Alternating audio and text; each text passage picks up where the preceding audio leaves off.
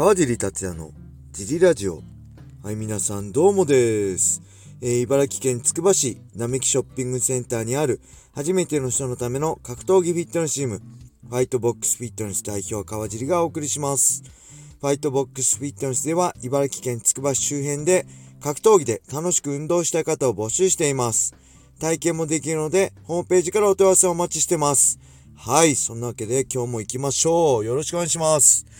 えーとね、昨日は、えー、また午前中、えー、ベラトールのお勉強してましたね。えー、お前いつまでやってんだよって思われそうなんですが、えー、もうね、解説の、えー、お勉強っていうか情報集めるのはね、結構前に終わってるんですけど、もう一つね、ちょっとそのベラトール関係でお仕事があって、これまだね、情報、こう解禁されてないのかもしれないんで、あやふやでごめんなさい。それをね、ちょっといろいろまとめるのにね、時間かかってますね。えー、でもね、けどほんとね、物覚え悪いんですよね、僕。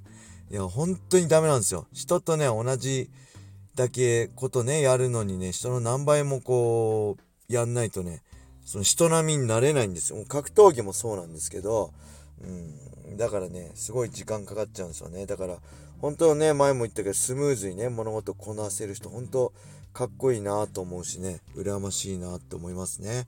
うん。で、本当ね、このラジオもそう、あ、解説もそうですよね。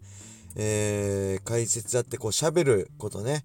えー、あとなんだ？会見とか、えー、例えばマイクとかね。そういうのも、すごいね、もともと苦手ですね。人前で喋るのがそもそも苦手ですし、人前にね、出るのがね、苦手なんです。じゃあなんで格闘技やってんの？ってなるんですけど、別にもともとプロになりたくてね、やったわけじゃない。楽しくて格闘技やってるうちにどんどんのめり込んでプロになって。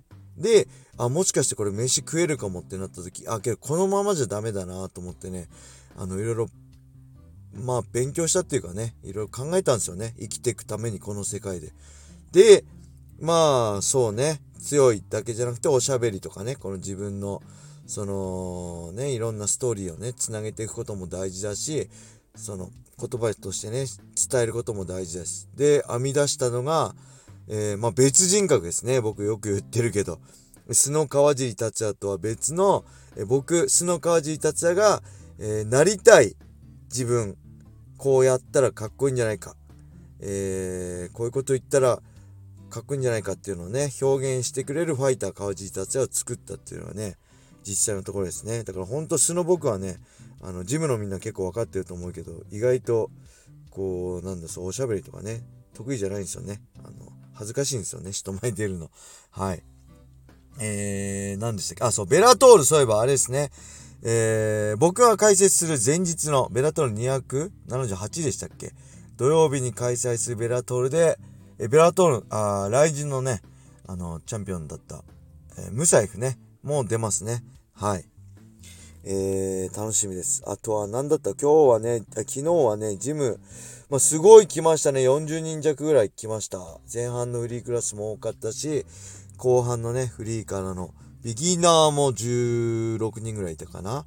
で、その後、レギュラーもね、えー、すごい多かった。16人ぐらいいましたね。レギュラーから参加した人も、えー、結構います。10人弱ぐらいいたのかな。ちょっと嬉しいですね。やっぱレギュラーなかなか人集まんなくて、えー、6人とかね、8人ぐらいでやってる時が多かったので、やっぱりね、スパーリング怖いかと思うんですけど、その辺全然心配することないんでね、楽しくできるんで、どし、どしどしね、これからも参加してほしいと思います。はい、それでは、レター行きましょう。えー、川地さんこんばんは。ラジオネーム、DJ サマーです。えー、レーターが少ないというので慌てて書いております。今回は MMA の解説についてですが、えー、伊沢聖華選手のディープでの解説には驚きました。MMA の、えー、言語化能力が非常に高く知性を感じました。えー、無駄がなく、にわか MMA ファンにも非常に理解しやすい解説でした。強いのも納得です。あと、素晴らしいのは青木真也選手。彼は賢い、えー、言葉の選び方など、MMA ファンが求めている解説をしてくれます。彼はマーケティングが分かってますよね。にわかファンが一番大切であることを、そういったファンは青木真也ノートを買いに行きます。えー、彼が平良達郎選手の修斗での試合解説で、ステージが違う。ここにいる選手ではない。え、やるべきことは当たり前にできる。難しいんだけど。と発言していると、非常にわかりやすい。あの青木真也がこう評価していると。世界に、えー、 UFC に行くのではないかと期待してしまいました。えー、まさにその通りになってますね。えー、今回は MMA 解説についてでした。はい、ありがとうございます。えーとね、伊沢聖華選手ね、今度ライジンサイティ5で、浜崎ね、彩香選手とタイトルマッチ、大晦日には勝ったんですけど、ダイレクトリーマッチですね。大晦日はベルトかかってなかったので、今回はベルトをかけての、えー、タイトルマッチ、出るんですあディープのね、解説僕、聞いてないんですけど、そんなすごいんですね。確かに、あのー、大学でもそういう先生になるような、あれでしたっけ？あの、し、そういうのをやってたんで、先行してたと思うんで、そういうのもうまいんですよね。人に伝えること。はい。ちょっと、えー、YouTube で見れる、聞けるのかな？聞いていますね。はい。で、青木はね、うまいですね。青木の、えー、解説はね、えー、ああいう声なんでちょっと聞きづらさはあるんですけど、言ってることはね、すごい、あの、僕たちね、ファイターが聞いても、あ、なるほどなって納得するぐらい、あの、うまいですね、解説。うん、で、えっ、とね、なんだろう、この、まあ、ノートはね、見たことないんですけど、えー、解説もうまいしね、あれもうまいし、あのー、指導。指導、例えばね、昔 DEEP 道場でね、一緒に毎週木曜日ね、練習やってた時、わかんない時、えー、青木にね、聞くと何でも答えてくれるんですよね。その、えー、言葉もうね、すごいうまかったです。説明も。うん。だからね、すごい、ださっきも言ったように、羨ましいですね。ああいうスムーズに、えー、自分の思ってることを言葉にできたりね。あのー、この、伝えたいことをしっかりね、技術を言葉にして伝えることができるっていうのはね、えー、彼の武器だと思うし、えー、素晴らしいとこだと思いますね。だから僕はそれがないから、あの、しっかりね、勉強したり、いろいろ、こう、データとしてノートに記入したりしないと説明できないんで、えー、そういうのも含めてね、すごい、あの、羨ましいですね。はい。えー、では、もう一個言ってみますか？えー、川地さんお疲れ様です。ラジオネームたっくんです。えー、新年度もよろしくお願いいたします。さて、今回は川地さんの試合での戦略についてお聞かせください。えー、試合は今後の人生の奪い合い、生き残るために全てをかけていると思われますが、川地さんは試合の戦略は自身で立てていたのですか？それとも師匠のマッハさん、えー、ティーブラッドの岩瀬さん等に相談していたのですか？人生がかかっていると私なら色々な人に相談してしまいそうです。でも自分の考えでないと負けた時に後悔しそうですし、優柔不断な私は悩み疲れてしまいそうです。笑い。川尻さんはどのように戦ってきたのかお聞かせください。はい、ありがとうございます。えーとね、作戦は、マッハさんはもうほとんど練習してないんで、あのー、で、岩瀬さんもね、えー、そこまでしてないですね。僕は、えー、JB スポーツ、ね、ボクシングジム代表の山田さんです。まず、試合が決まります。そして、それを山田さんに LINE します。えー、で、えー、僕から、この相手にはこうやっていこうと思いますっていうね、えー、LINE でのやりとりがまず始まりますね。えー、ああでもない、こうでもない。お互いディスカッションします。こうがいいんじゃない？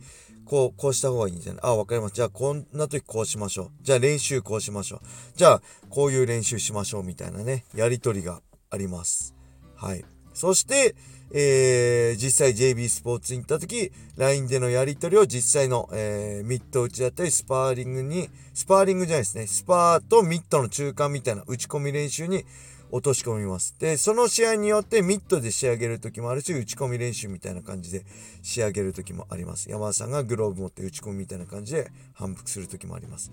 えー、そしてその中で、えー、また、ああでもない、こうでもない、こう、もっとこの時やっぱこの方がいいですね、とか、いろいろやり取りしますね。で、もう一つ、えっ、ー、と、えっ、とね、MMA スパーとシュートボックスパーの、あと打撃スパーだったりを、えー、毎回ね、動画に撮って YouTube で限定公開で UR して、ね、でき、知ってる人だけ見れるようにして、それを山田さんに送ります。で、見てもらいます。で、実際のスパーの動きと、えー、自分が考えてる作戦の動き、え、この時こうした方がいいんじゃない？じゃあそれを実際 JB スポーツに練習行った時に打ち込み練習だったり、えー、ミッド打ちで訂正します。そういうね、やりとりをずっと試合まで続けていく感じですね。で、もちろん僕の場合、ほら、僕ってね、あんまりできること限られて不器用なんで、あの、あんまりたくさんのことできないんです。結局僕の場合は組んで倒して上からね、押さえ込んで1本取るか殴るっていうスタイルなんで、えー、まずね、えー、まあボクシングジム行っといてなんですけど、僕打撃を避けて組みつく。あとはその中で一発当てる。倒すパンチを当てる。そういうことをね、やってました。でも組んで倒しちゃえばやることは一緒なんで、その辺は、えー、作戦立ててませんね。相手に合わせるっていうか、自分のやるべきことを強引に相手にさせる。組んで、押さえ込んで、上から削ると。すいません、今お腹鳴っちゃいましたね。お腹減っちゃいました。